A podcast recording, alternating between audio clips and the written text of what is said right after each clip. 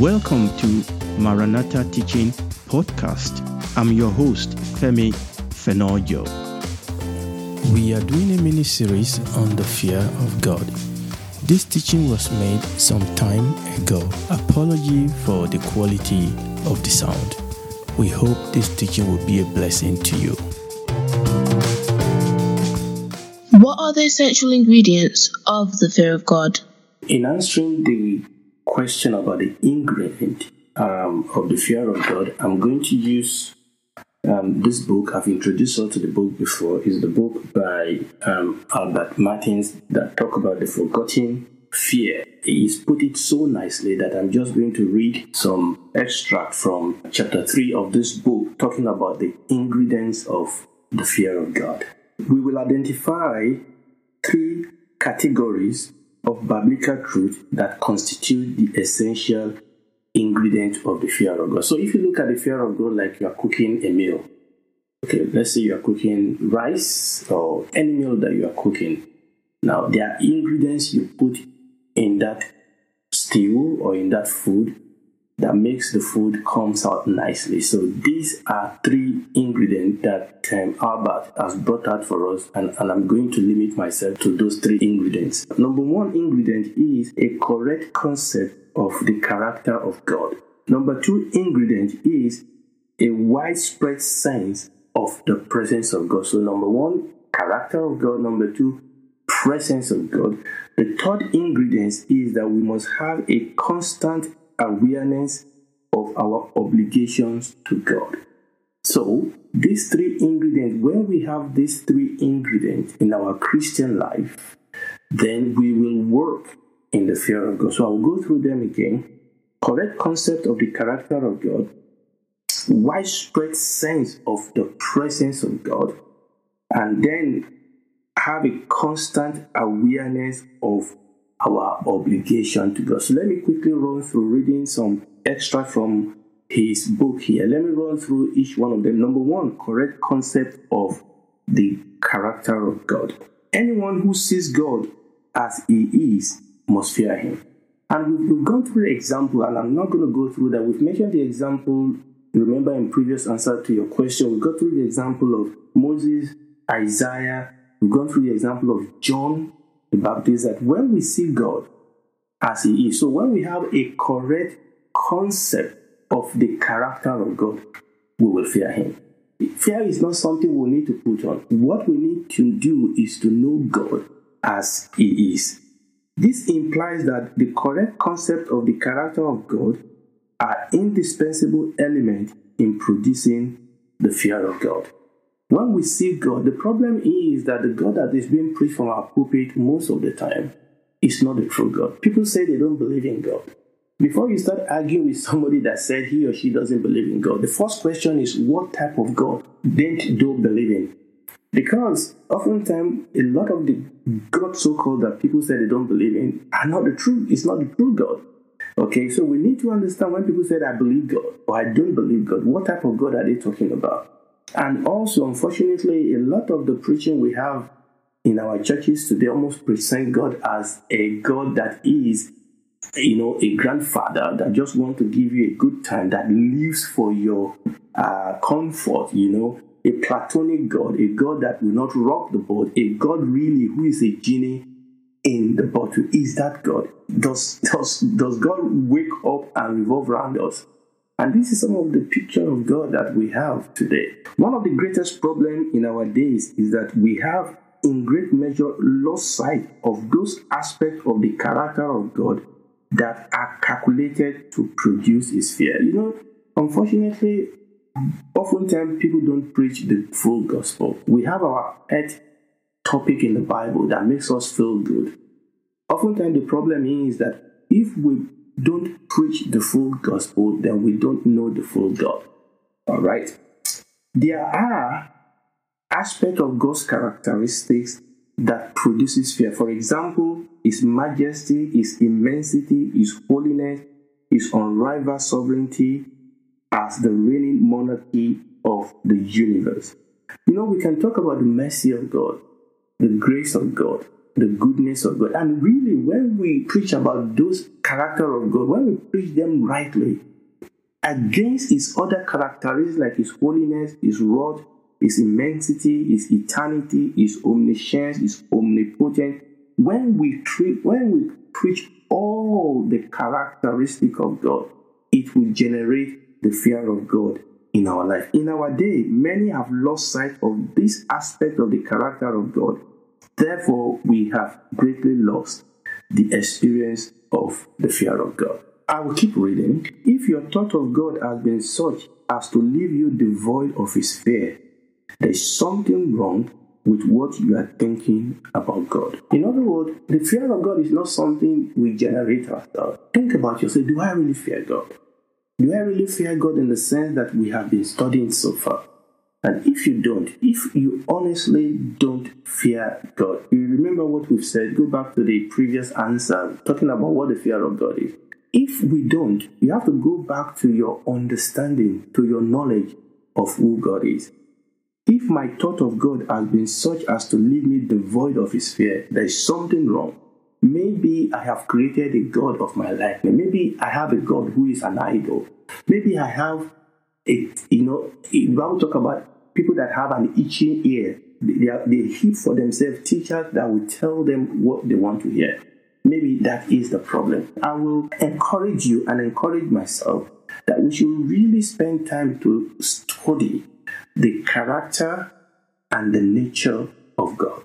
And this is this is this is a study that you really hear nowadays from our pulpit. Spend time. I want you to know that the center of the scripture, the center of the Bible really is this that we might know him. The Lord Jesus said he has come to reveal the Father. He said, No man has seen the Father's end at any time. So when we study the scriptures, I want to encourage you take time out, get good books, books like A.W. Tozer, The Knowledge of the Holy. Generally, this type of book will help you to at least will be a stepping stone. And obviously, our own Bible, meditate upon it. Ask the Holy Spirit to reveal to us the correct concept of the character of God. The fear of God in us is that frame of heart and mind which reflect our apprehension of who or what God is. You know, when we understand who God is, what God is, we will know that God will not tolerate anything. He will tolerate nothing less than totality of commitment to Him. When we fear God, we will obey Him. Not remember what we said, it's not a fear of a bully. It's not a fear of a bully. It's a fear of the knowledge of the character of God. That when we know that God is holy, we know He will not tolerate sin. When we know that God is all present, when we know that God is all knowing, when we know that God is a good judge, then we will not walk in lasciviousness. The Bible says that some people have accounted the grace of God as an opportunity just for carelessness and lasciviousness. No, when we preach the full gospel of the nature of God, we will know that our God is a consuming fire. And we will live in the knowledge of that. We will obey Him, we will love Him, we will worship Him. Against this background, when we understand the goodness of God, the kindness of God, when we understand the full knowledge of the nature of God, we will love Him, we will worship Him. Praise the Lord. So that's the first ingredient having a true concept of the nature and the character of God. Number two ingredient, a pervasive sense of the presence of God. Now, this builds upon the first ingredient. It is a sense of the presence of God that spreads throughout the entirety of our lives so that there is no place or circumstances in which we find ourselves, but that we are conscious that God is here with us. He is here in all His majesty, in all His holiness, in all His fatherly love and compassion and immensity. It is for this reason that our fear of God will be perfected in heaven when we will experience the blessed reality of an unbroken and undiminishing awareness of the immediate presence of God. So, this is the second ingredient. So, the first ingredient is that we understand, you know, the, the, the character of God. Okay? But number two also is this pervasive, this constant sense of the presence of God. Tozer said, the most profound experience we can have consists in the recognition that God is here. You know, most of us will not do some things or will not say some things if we know that somebody else is there. How much more God? If you trace out example of men who experience the fear of God, you will find that very frequently they are set in a context where men are experiencing the manifested or realized presence of God. God is there and they know He is there. They know that they are in His presence, a realization that moved them to the fear of God. And we can give example of an example Moses, Jacob, I've gotten the example of Isaiah when we know, when we have this experience, when we have this pervasive sense of the presence of God, then we will fear Him. If I am living in the sense of the immediate presence of this great God, I will be reluctant to defy the directive of His holy commandments and laws and offending to his face. Isn't, isn't that true? I mean, even in, in our natural example, children that disobey their parents will do it behind their back. Okay, that is not, yes, it is true that that is not the ideal reason why we obey. Because remember, always take everything together. We are only talking about the fear of God. Obviously, you have to talk about the fear of God within the background of the love of God, the grace of God, and things like that. But we're just looking at this that if I am living in the sense of the immediate presence of this great God, this loving God, this great gracious God, this good God, this powerful God, this God that is a God of justice, if I am living in in the sense of the immediate presence of this great God, I will be reluctant to defile the directive of His holy command. Many of the sins we commit will be prevented or stopped by simply the presence of another human being, much more by understanding that God is there. And the God that is there is a God that will also give us the power and the grace and the anointing to obey Him. Now, let's move on to the last ingredient a constraining awareness of our obligation to God. A constraining awareness of our obligation to God. So, the third essential ingredient of the fear of God is this constraining awareness of our obligation to God. In other words, to live in the fear of God is not just to know who He is and that He is here, it is also to recognize that in any circumstances in which I find myself, the most important issue is my present obligation to this great God who is here. Now, this is very important. We must have all these three ingredients together for us to have the fear of God. Our primary relationship is to God, and all other relationships are determined by and are to be interpreted in time of our relationship to Him. Remember what we said about the fear of God actually casting out the fear of men. When I fear God, then every other relationship have to be with respect to my relationship with God. Now, Albert breaks down our obligation to God into three headings to love Him supremely, to obey Him implicitly, and to trust Him completely. So, this is our obligation to God, and we can read that in Matthew chapter 22, verses 33 to 38. The Lord Jesus said that when He was asked the question, that what does God require of us? The Lord Jesus answered, and He said that you shall love the Lord your God with all your heart, with all your soul, with all your mind. This is the first and the great commandment. Right now, let me read also Deuteronomy chapter 10, verses 12 to 13. And now, Israel, what does the Lord your God require of you, but to fear the Lord your God, and to walk in all his ways, and to love him, to serve him, to serve the Lord your God with all your heart, with all your soul, and to keep the commandment of the Lord and his statutes which I command you today for your good.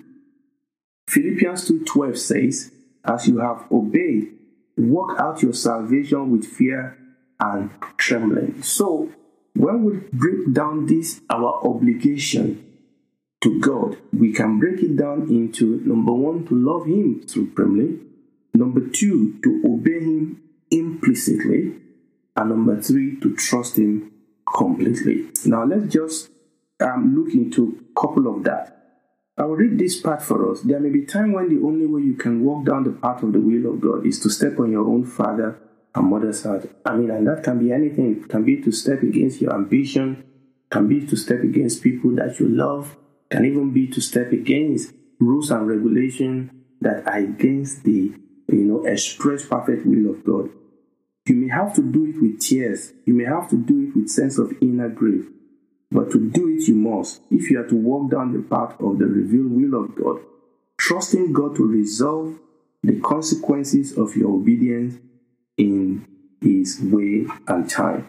We must constantly remind ourselves of the fact that in whatever relationship and whatever circumstances we find ourselves, our obligation to God are supreme. I'll read that again. We must constantly remind ourselves of the fact that in whatever relationship and whatever circumstances we find ourselves, our obligation to God are supreme. We must constantly remind ourselves what obedience to God involves. We must constantly seek to enlarge the scope of our understanding of what God requires by meditating on and searching out His precept in His Word. We must constantly pray for grace to forget all else that will blind us to this reality. So I believe that these three ingredients, that when we have them richly in our heart, we will walk in the fear of God. We sincerely invite you to check out our teachings on YouTube Maranatha Teaching Channel. They will bless you. Thank you.